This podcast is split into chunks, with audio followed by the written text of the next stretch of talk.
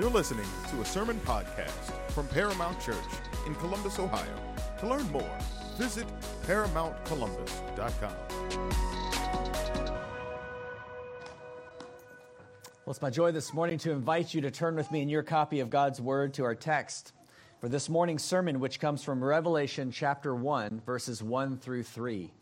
Revelation chapter 1, verses 1 through 3. And as we begin a new book of the Bible, I want to take this opportunity to encourage you uh, to make the most of your copy of God's Word. While the screen is wonderful to have in front of us, it's even better to have either a physical copy of the Bible in your hand or your Bible on your phone so that we might be looking together and carefully and clearly at what God's Word says to us. Well, we are moving from one difficult book of the Bible in the Old Testament to now another difficult book of the Bible in the New Testament in the book of Revelation. If you want to use that black Pew Bible that you might find around your seat, you can find that at the end of the New Testament on page 190. The end of the New Testament on page 190. I do want to take a little poll here at the beginning, just by raise of hand to see uh, how many of us this is new to. That is, hearing sermons or even a sermon series in the book of Revelation. If you have ever heard a sermon series completely through the book of Revelation, raise your hand right now. Okay, so there are a few. That's good. If you've ever heard a sermon preached out of the book of Revelation that you remember, raise your hand. A few more. That's even better. Well, we want to add to that this morning as we begin a long journey together through the book of Revelation that will take us uh, uh, most of next year, with a few breaks along the way as we normally do in the summer and winter. But for the most part, we're going to be working verse by verse and asking God together to really give us wisdom and strength from this important book of the Bible, which, which closes the very end cover of our Bibles. well, like on any journey that we may take, even a physical journey in the world, we have to do some preparation, and we want to do that preparation this morning. If you go on a trip with your family, vacation, or somewhere else, there are some things that you have to do right from the start. You need to pack your bags. You need to make sure that you have all those snacks together. The car is gassed up. The tires have air. But there is something that's more important than any of that, and that is you need to know where you're going. You can have all of those other things together, and if you don't know where you're going, you're not going to reach your destination. So, this morning, what we hope to do with just these first few verses of the first chapter of Revelation is to set a kind of trajectory, a direction where we want to be going together as a church as we look at what God says to us in this book. Now, that should be somewhat easy for us as a church because we have one main trajectory.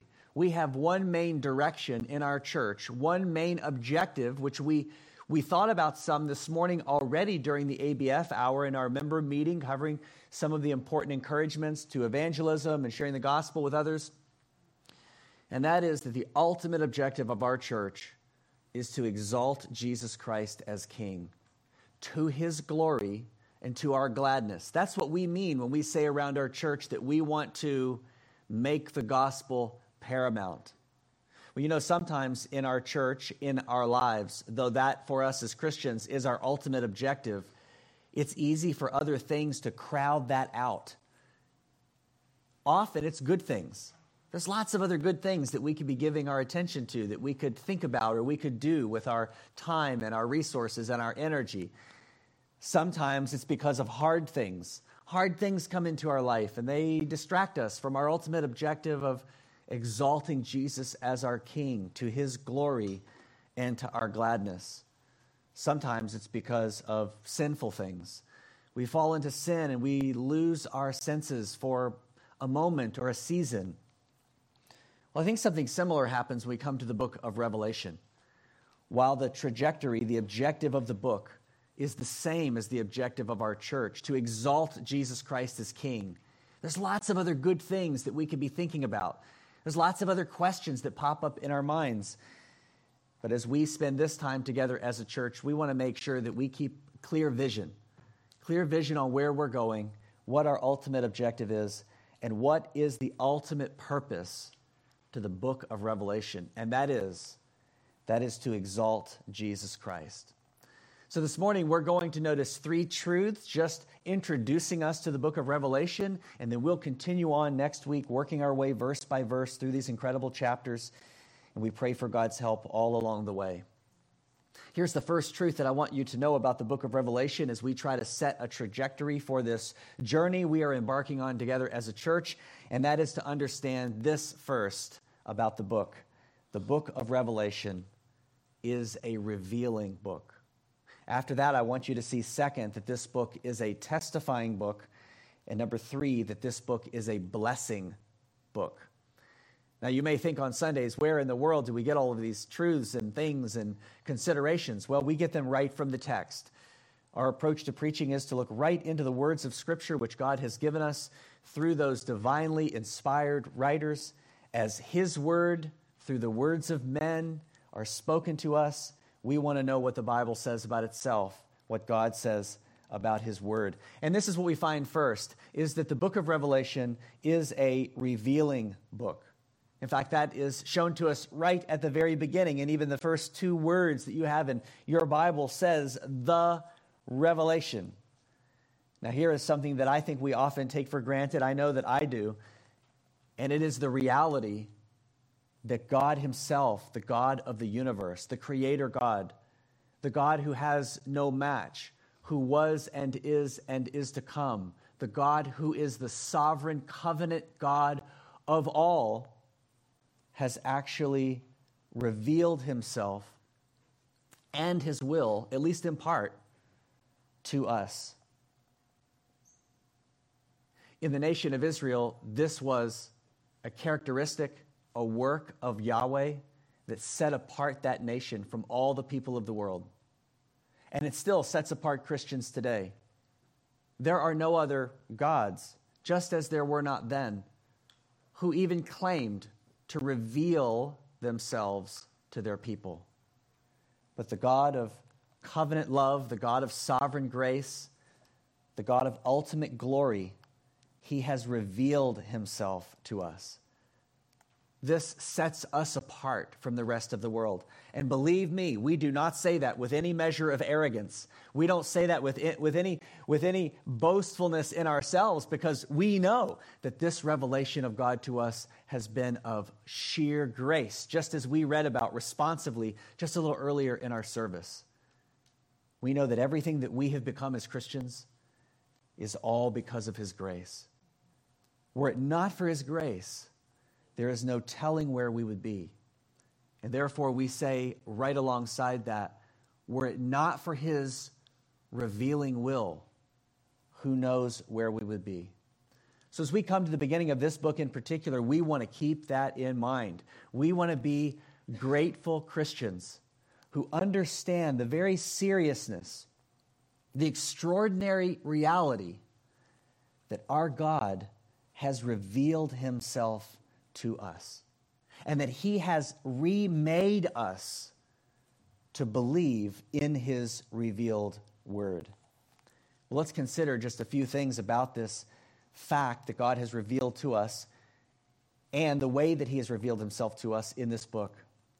Notice first in verse 1, it says that this is the revelation of Jesus Christ.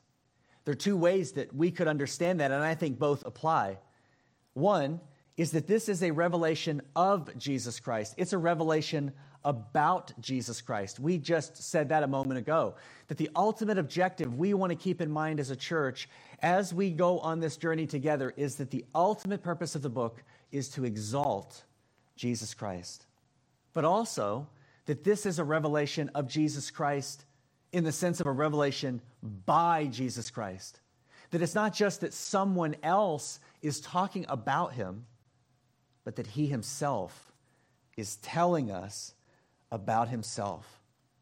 We see here in these first verses something that ought to capture our attention as much as anything, even though there are some wild, sensational, hard to understand things in the book of Revelation. I think that this first verse ought to capture our attention as much as all. And if it does, then I think we're on the right path to really gaining the benefit and blessing that God intends to give us in this book. And it is by recognizing the way that he has revealed himself to us in the book of Revelation.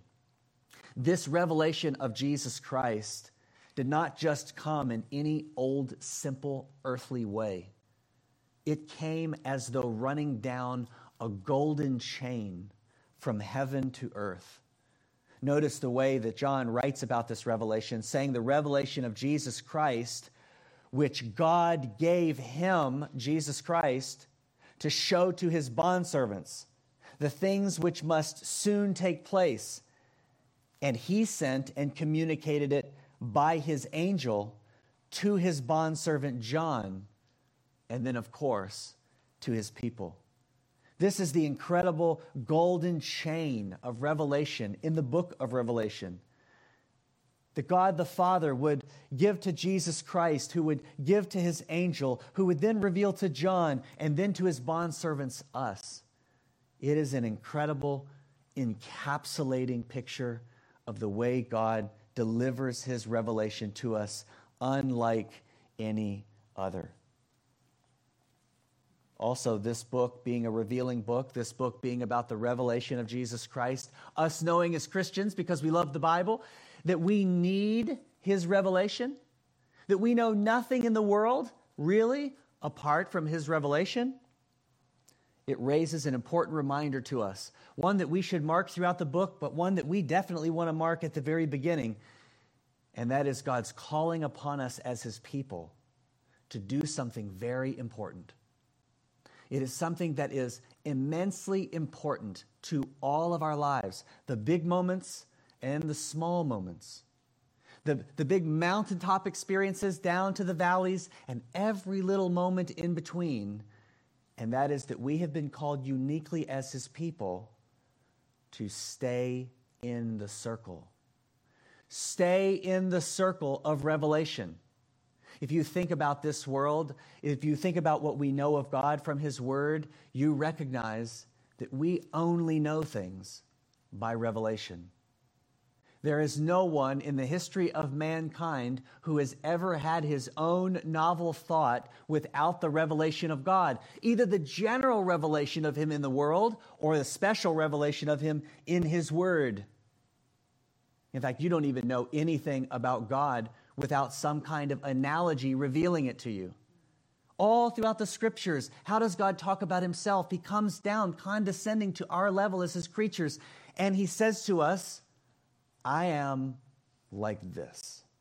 I'm like a farmer. I'm like a master. My kingdom is like a field.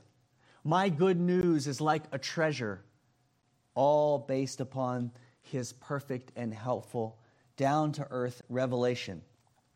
And therefore, if we're wise, we will stay in the circle of revelation. There's danger in leaving that circle of revelation, which you and I often are either tempted to do or we actually do. You may not think of it that way because you, you think like I do about us and our church as, as a Bible loving church, and we really are, but it's in those little nooks and crannies of life that that we get tempted away to look somewhere else, somewhere else for our hope, somewhere else for a little bit of extra advice when the Bible's not quite getting it right. Maybe looking for that second theological opinion where the Bible has spoken clearly. We're all prone to this kind of thing, and it is dangerous to leave the circle of revelation. We have to ask ourselves why would we, though? Because as we read here and throughout the pages of Scripture, God's gracious revelation of Himself to us is our very safety. It's like that child's game of tag that we played so long ago. You know, run around the playground trying not to get tagged. Out there was the danger zone, but there was a place of refuge. Where was it? It was home base. It might have been a swing or the monkey bars or the steps, but as long as you could get to that rail, as long as you could get to that swing or to that slide and you could touch it or you could be in the circle, you were safe. But then there's always that, that yearning. There's that yearning in my heart today. Even if we were to go out and play tag, I'm going to leave that home base. I'm going to make something happen. I'm going to do something new. I'm going to add a little excitement to this boring home based life. But when I do, that's when I get into trouble. I need to stay in the circle of revelation. I think about my life on a regular basis, just like you probably do in yours. How many times do we wish that we could know the future? Don't you wish you could know what would happen tomorrow or next week or a year from now? We feel like, oh, that would really help me. If I could just know what was going to happen with my children, how would they turn out? What would they do? If I could just know what will another 10 years at Paramount Church be like, oh, that would, that would really help me get along. But you know, I think that God has given us a gift. And it's the gift of revelation. And why is that such a gift when you think about your desire to know the future? It's a gift because He doesn't tell you the whole story just as we read in the Old Testament in Deuteronomy 29 29, we find that our God is keeping secrets from us. He is a secret keeping God. But the good news is, He's not keeping everything a secret. He's, in fact, making wise decisions about what exactly we need to know. And He has placed all of that truth in the circle of His revealed will. He has revealed to us what He is like. He's revealed to us the kinds of things that please Him. He's revealed to us His precepts and His commands. He's revealed to us the incredible good news of Jesus Christ, who lived and died and rose again for, for people like us, sinners who cannot save themselves except by grace alone. And he's even revealed some other things to us as we look forward to the fulfillment of his ultimate promises. But it's true, he restricts he restricts our knowledge of the future. You don't want to know those things. I know that it can seem in my own heart so appealing if I could just get outside that circle of what God has revealed and I could find out something else. Oh, that would really help me get along. But God knows that it won't. He knows that if I knew those things, if He were to show me those things now, it might not give me confidence it might not make me brave. It might not make me faithful. It might make me cowardly. It might make me unfaithful. It might make me fearful and doubtful. But instead, He's given us a circle, and He wants us to stay in that circle. That's why we have such good news in the scriptures to remind us to stay in the circle of revelation. Take seriously what God has said to you. Don't go looking elsewhere for something better. There is no grass there is no grass on the other side, it is only desert. That's why we are grateful as Christians to stay in the circle of revelation, because it's there that we have been given as Peter says, everything pertaining to life and godliness. Let me remind you of these verses, or you could turn quickly with me there to 2 Peter chapter 1, verses 3 through 4, where we hear this.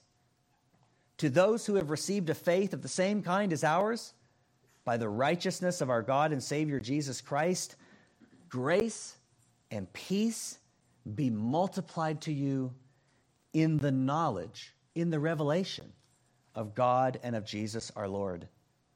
For his divine power has granted to us everything pertaining to life and godliness through the true knowledge of him who called us by his own glory and excellence through these, he has granted to us his precious and magnificent promises, so that by them, by those revealed promises, precious and magnificent, you may become partakers of the divine nature, having escaped the corruption that is in the world on account of lust or ruling desires of our hearts.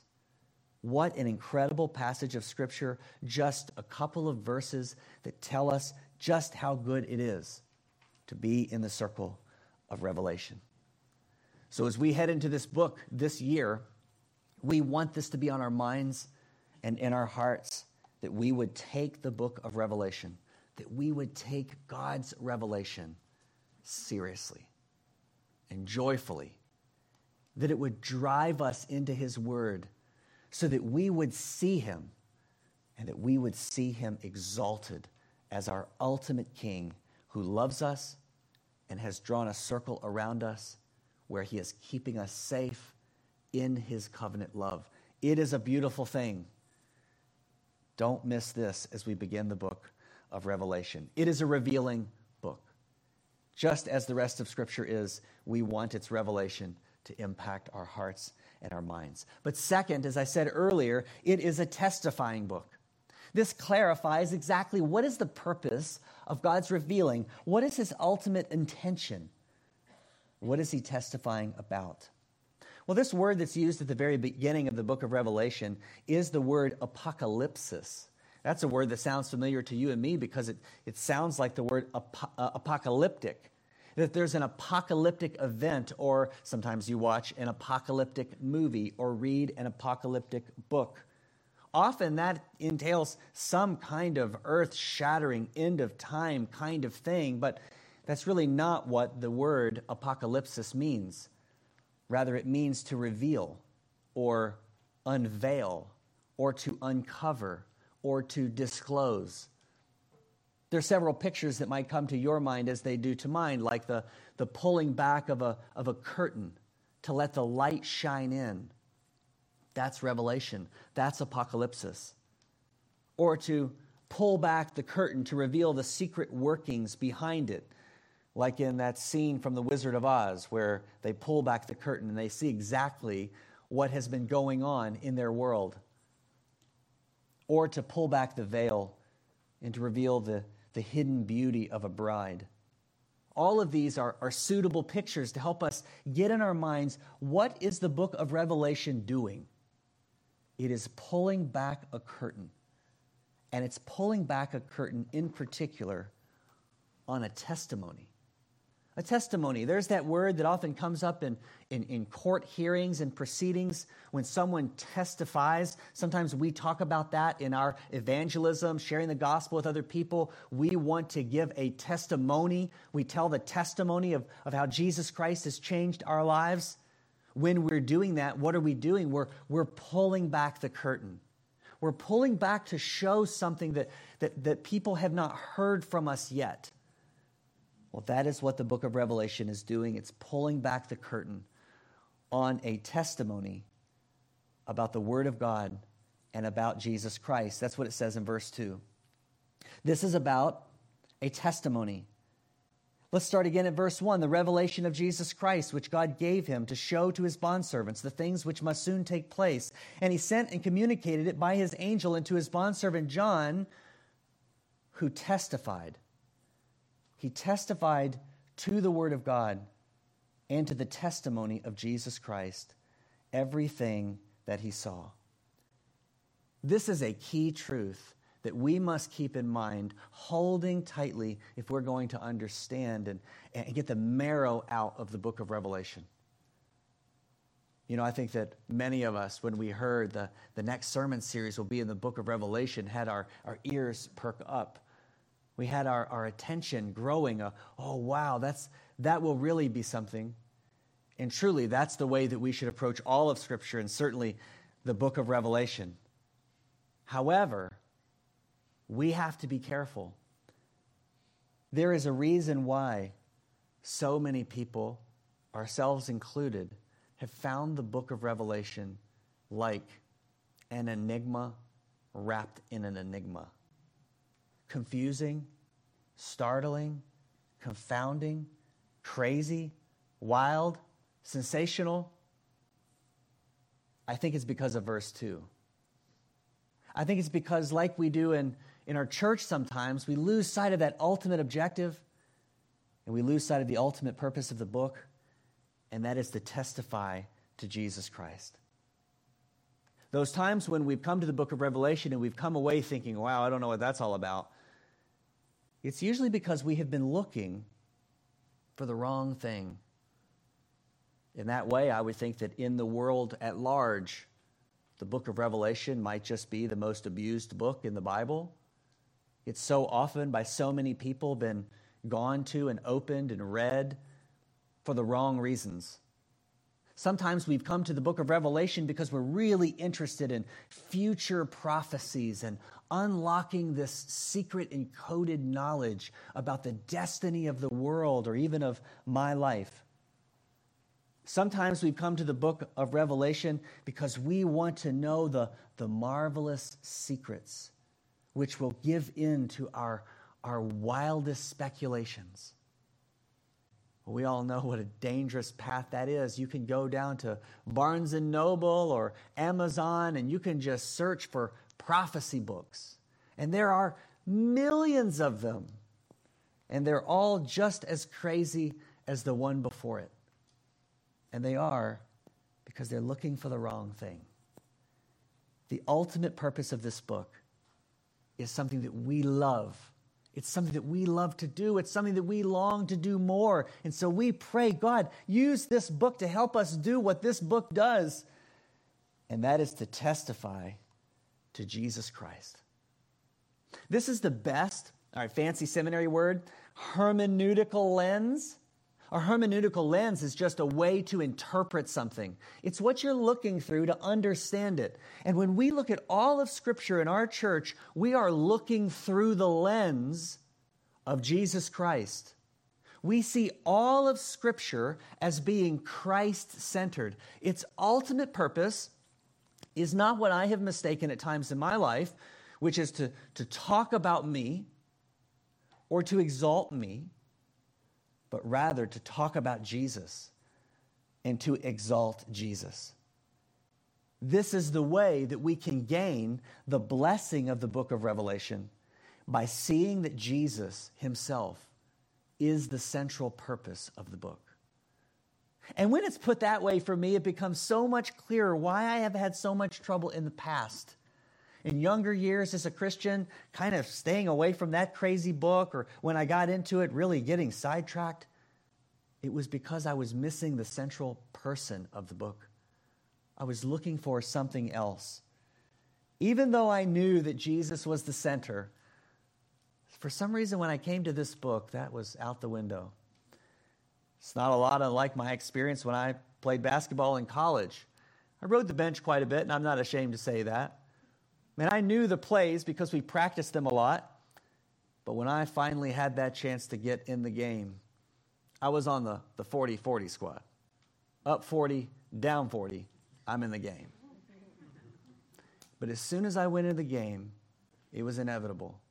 The pressure of the moment, the seriousness of the situation, my yearning desire to do something good drove out of my mind every page of the playbook I had no idea where to be. I had no idea what to do. And that's what's happened to me in the book of Revelation time and time again. I know the plays. I have all the pages in my mind and heart. I have every intention of being Christ centered when I come to this book. And then I get on the floor, it's out the window. So, if we're going to make the most of this, here's the second use of our text this morning as we work forward in the coming months. We must remember our key strategy for all of Scripture, and that is this to know Jesus Christ. We want to know Jesus Christ. He is not someone that we can get to the end of. He's not someone that we're going to exhaust and become bored with. He is unending. He is the infinite God of the universe. And therefore, if we come to this incredible book looking for Him, there will be no lack of insight. There will be no lack of joy. And there will be no lack of attention from our hearts if we keep this one objective central. We want to exalt Jesus Christ. This book is a revealing book. This book is a testifying book. Finally, I want you to see this morning that if we listen to and obey what we find in this book, this book will be to us a blessing book. Meaning, it will be a book through which God works his means of grace to bless us. The book of Revelation is an apocalypse, it's a prophecy, and it's a letter, but it's all three of those things with this ultimate purpose of knowing Jesus Christ. And as we keep that in mind, in will flow the blessing of the book of Revelation, which God intends it to be. How do you know that the book of Revelation is intended for your blessing? Well, you know that because that's what verse 3 says. Blessed is the one who reads, and those who hear the words of the prophecy and keep the things which are written in it, for the time is near. There's that ever important word in the scriptures, blessed. It's the word here that is makarios. But what I want you to see from this word as we begin this book together is that this word blessed does not mean what you think it means in English. It doesn't mean just a, a, a, little bit of blessing. It doesn't mean material blessing. It doesn't mean a little gift or a surprise visit from someone you haven't seen in a while and they walk in the door and you say, Oh, what a blessing. It was such a blessing to see you.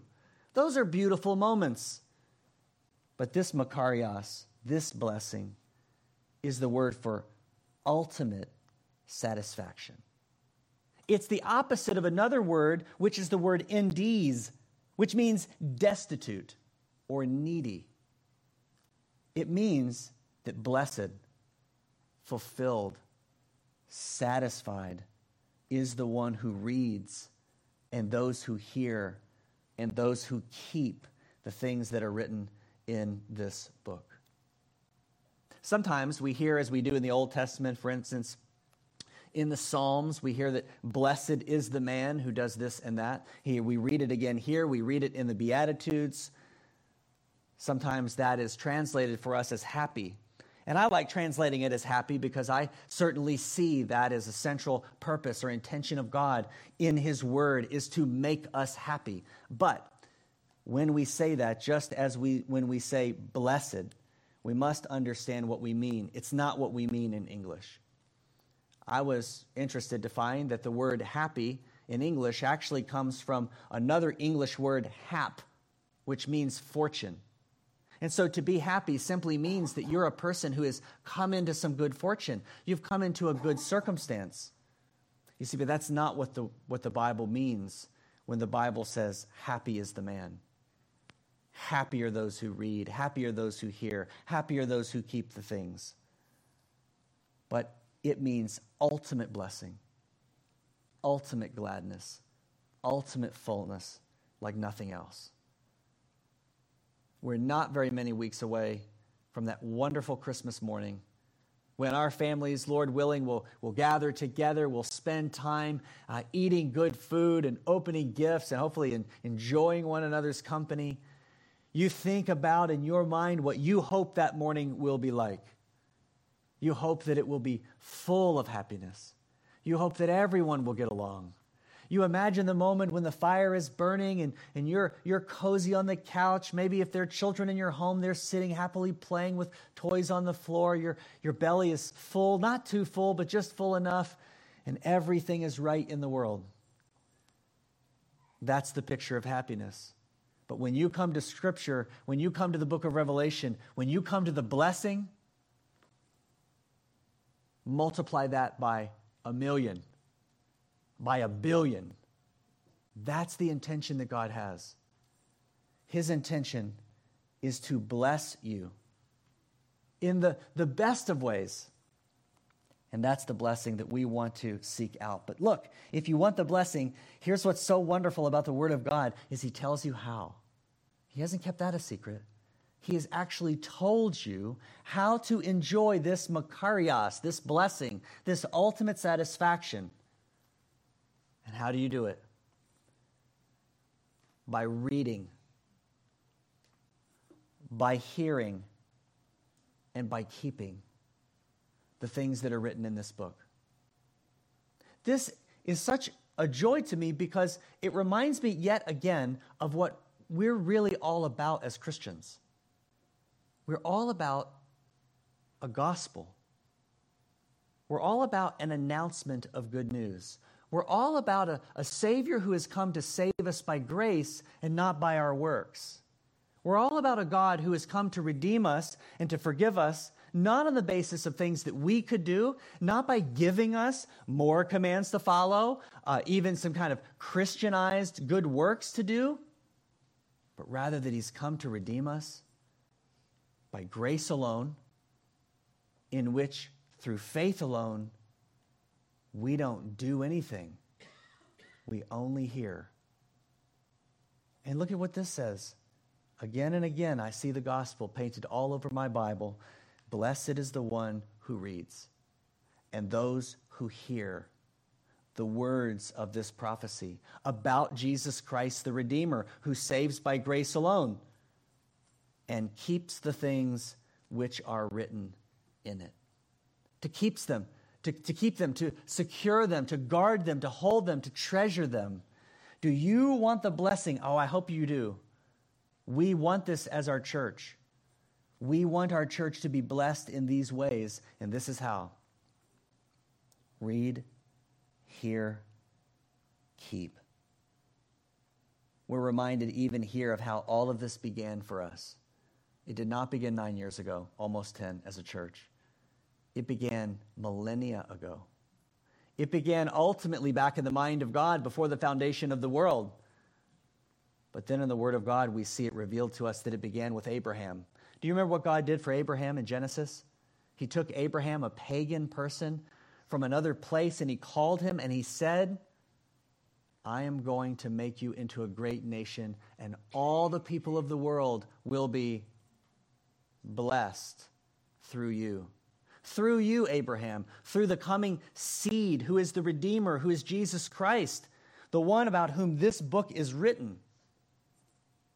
And if you hear his good news and you hear it with faith and you keep it secure in your heart, holding tightly to this good news about him, then you will know the ultimate blessing of God because this is the way that it comes. So, our final use this morning as we bring this time to a close and then prepare our hearts to sing again is that we would seek the blessing of ultimate gladness ultimate satisfaction in Christ, which is revealed to us as the central purpose of the book of Revelation. Let me encourage you, I'll do this a number of times along the way. Don't get hung up on sensational questions. It's wonderful to speculate. It's wonderful to, to think out about these incredible realities that are shown to us in this book, but don't get hung up on them. This book is a vision, it is symbolic in many ways, and that makes it challenging.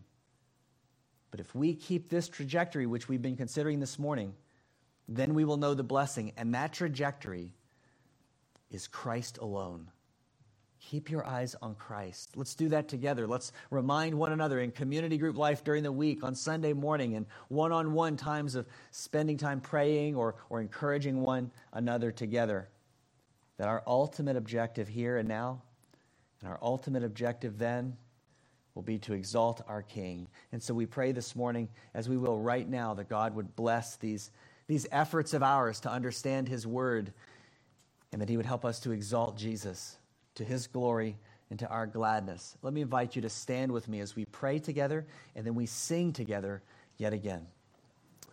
Our Father, we give you thanks this morning for your word. We give you thanks for this incredible book of Revelation that contains the book of Revelation. And we pray as we come here over the coming months, Father, that you would give us wisdom. We pray that you would open our hearts and our minds, that you would give us a seriousness about you, a seriousness about joy in you, about knowing you, about exalting you, about living in your kingdom and looking forward to the fulfillment of your promises one day when we will be with you without sin, without sorrow, and with ultimate hope and joy. And so we pray this morning that you would help us in this. We need eyes to see, we need ears to hear, we need hearts to believe. And so we pray for that this morning. We pray for any who would be here today and don't know you as Lord and Savior. Jesus, we pray that by your Spirit they would come to know you, that they would repent and believe, and they would come into your kingdom and become a part of your covenant family. Always satisfied, ever satisfied, more satisfied in you. We pray this in Jesus' name. Amen.